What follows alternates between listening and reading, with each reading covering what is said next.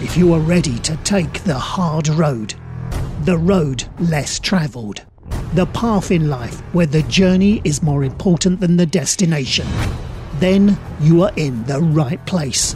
Prepare to live with vigour. This is the Adventurous Gentleman Podcast. Will here with Aron as per usual for the confessional. And I'm going to start out by obviously the whole monetization thing was a dud. You probably listened to the episode and didn't pay for it and were wondering what the hell's going on. And that's pretty simple. Podbean, the whole premium episode thing is kind of shit and you had to do a bunch of kind of jumping through hoops to get the episode it ended up being way more complicated i was getting a bunch of questions and said uh, this isn't worth it so instead i'm to sell some hats. So if you guys i would love it if you would head over. I'll put the link in the description. Check it out. Get yourselves some adventurous gentleman hats. That would be fantastic. Other than that the other thing we could really use is you subscribe to the show wherever you are listening to it. And, you know, if you want, share it. I think I'm going to share some episodes on Instagram today of some podcasts I listened to recently that I've become a big fan of. The episodes that I think, you know, you'll find value in the episodes. One of which being Aron, uh, the second episode I think is my favorite so far in your photography series. Yeah. And it made me feel like you know what? I think I can do this. I think I can pick up a camera and make it go click. Yeah. So I grabbed a buddy of mine and I convinced him to go fishing this past Sunday when it was about two degrees out. Because listening to your episode, I thought, oh, you got to go where the action is. You you got to go out when no one else is going out, or at least that's what I took from it. That might have been in episode three and I made him go out in the freezing cold and took a bunch of pictures, around 300 or so. And I get back and I was feeling good. I mean, I'm looking at these and I'm like, man, I think I've got some talent here. And then I get them on the big screen and I'm looking at them, and all but about 14 of them are just pure shit. Well, what was wrong with them? Well, you know, there's one piece of advice you give in there about how what you see in that little LCD screen is probably going to be brighter on the big screen. Yeah, so they're all dull. Oh, I would say about 90% were overexposed or completely underexposed. Mm. I could send you some. You could probably tell me what I did wrong if you want. I'll, I'll put them up on Instagram. People can see how terrible I am. And the other thing I realized is when you're f- photographing around the water, you may want to have something to wipe the lens. I don't know what I need for that. Maybe you can recommend something. But water spots in sunlight, probably not the best thing if you want a clear photo. Yeah, sometimes it adds to the photo, de- depending. But um, yeah, yeah. I mean, who? I mean, there's a various amount. I mean, there's tons of different things you could have been doing wrong. Once you learn the histogram, that certainly you know helps, which I talked about in you know part two. But uh, Okay, so Yeah, I- histogram. Let me touch on that for a minute. Because when it's in Photoshop, I see histogram, but with camera in hand, actually, give me a second. I'm going to grab this thing. So I got it out. Where do I find the histogram on the actual? well, you see, they have this thing called a manual, and you read it, and it tells you what to do. I bought it used. Right? They have these online. It's called a PDF file, and you download it and you read it. And this is exactly what I was talking about. You're calling me. How the hell am I supposed to know, man? We think I know every fucking camera on the market? Read Yes. it yourself. yes, I do. But here's the thing, though. I think that on the dial on the right side, if you go hit play so you can view your photo, Uh huh. and on that dial push I think it's up or down, and then it should give you different screens. I think on that model, you know, one will be uh, like show your data, one will show the histogram, shit like that. Huh. So the dial on top or to the side of the screen, This side. and I press it so I can see the screen. Well, you hit play first, so you can like if you were going to watch the, you know, look at your photos. Oh, so I have to be reviewing a photo to use it. Um, no, not necessarily. I'm just going off the memory of how to get it to where you could you know, watch your look at it with your, you know, when you're hitting play, how it came out. No, you don't necessarily. It'd be the same function, you know, when you're taking the picture. Um, you know, whether I mean, because obviously, are you using a viewfinder? Um, you know, I usually snap a photo and then I'll look down at the the screen and uh, look at the uh, histogram from there after you know when I'm viewing the reviewing the photo. But this is exactly what I'm talking about. Take you multiply that by like 150 to 200 people a week asking me questions about their own personal camera, the functions of it. I mean, yeah. unless it's the same one I'm using, I, I, I mean, I'm gonna all I'm gonna do is what you should be doing, which is go read the manual and then tell you what the manual said. You could skip the middleman. Is all I'm saying is and just read the manual. Well, Aron, why would I do that? I literally put up a, so I put up a thing yesterday, and I purposely didn't ask you re- lens recommendations. One, because I figured I'd talk to you on here eventually, and the other was I I don't feel like bothering Aron every single time I have a question. But you know what the comment was more than actual suggestions? Huh? Why don't you just ask Aron? Uh, what was the question?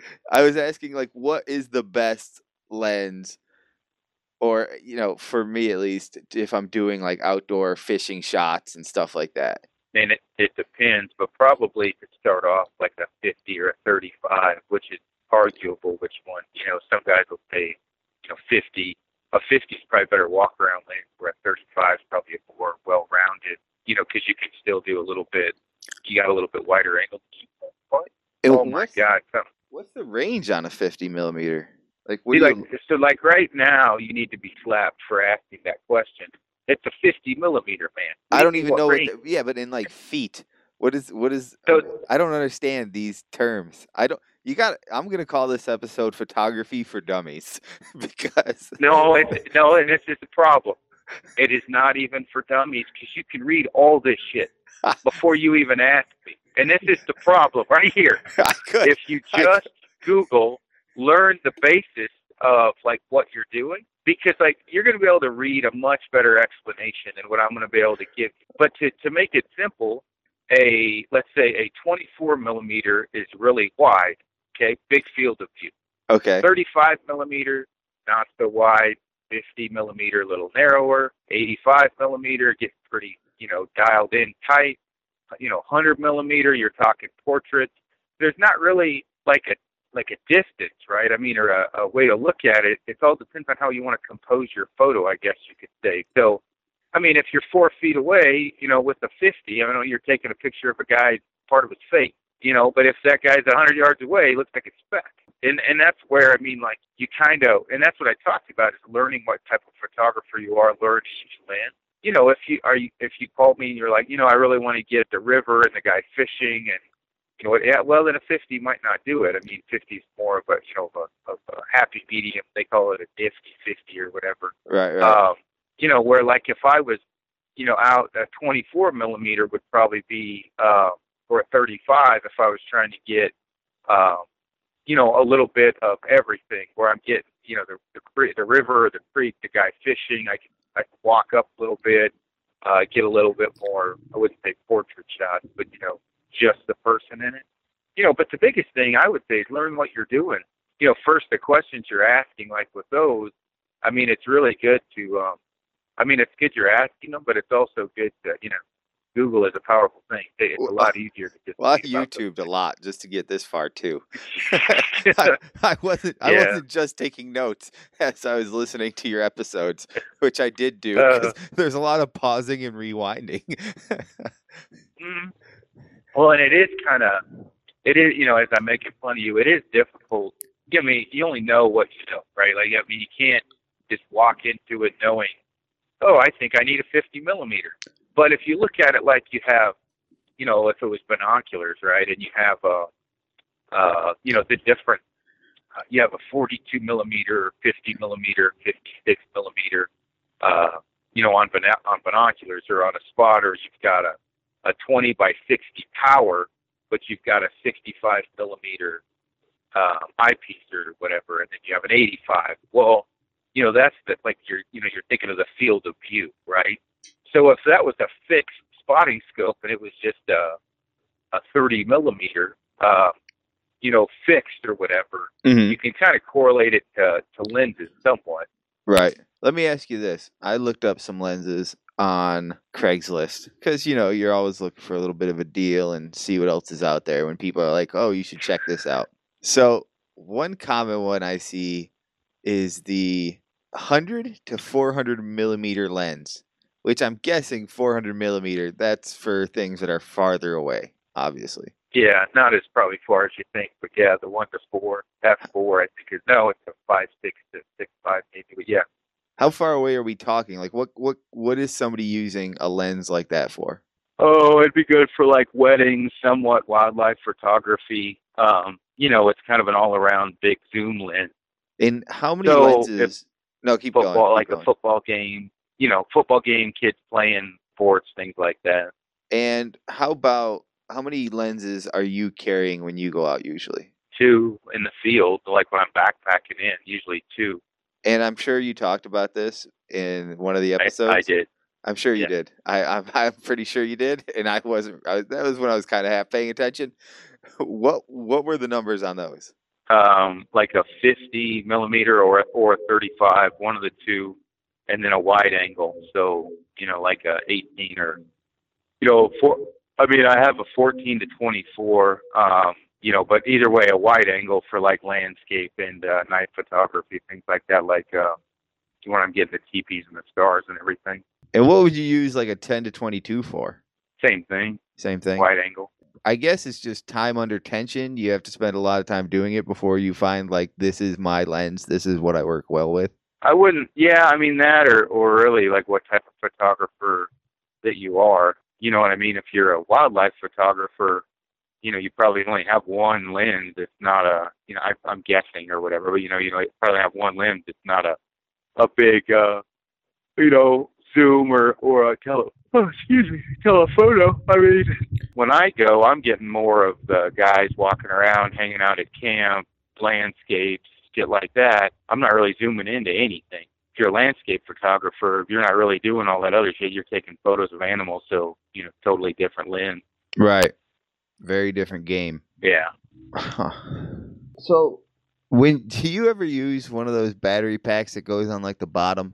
I I don't, but if you um you know, if you film, you definitely want to get one. Um I'm just not wrapping through that many photos, plus I'm backpacking in. I mean, I'm wrapping through a lot of photos, but one battery will take, I don't know, a thousand photos or something. So, you know, and I don't get, unless I'm doing a photo shoot where I'm wrapping off, you know, 2,500, you know, photos in, you know, whatever, an hour or whatever, you know, I generally, you know, don't take that many, you know, I'll take that many, a thousand in a, in a trip or, you know what I mean? Or, or in a few days, but I just don't, uh, I don't take that many photos to where I need that battery grip. And as far as like protection, do you use anything for protection on your camera? Yeah, I have like an well, I don't have on these yet because they don't.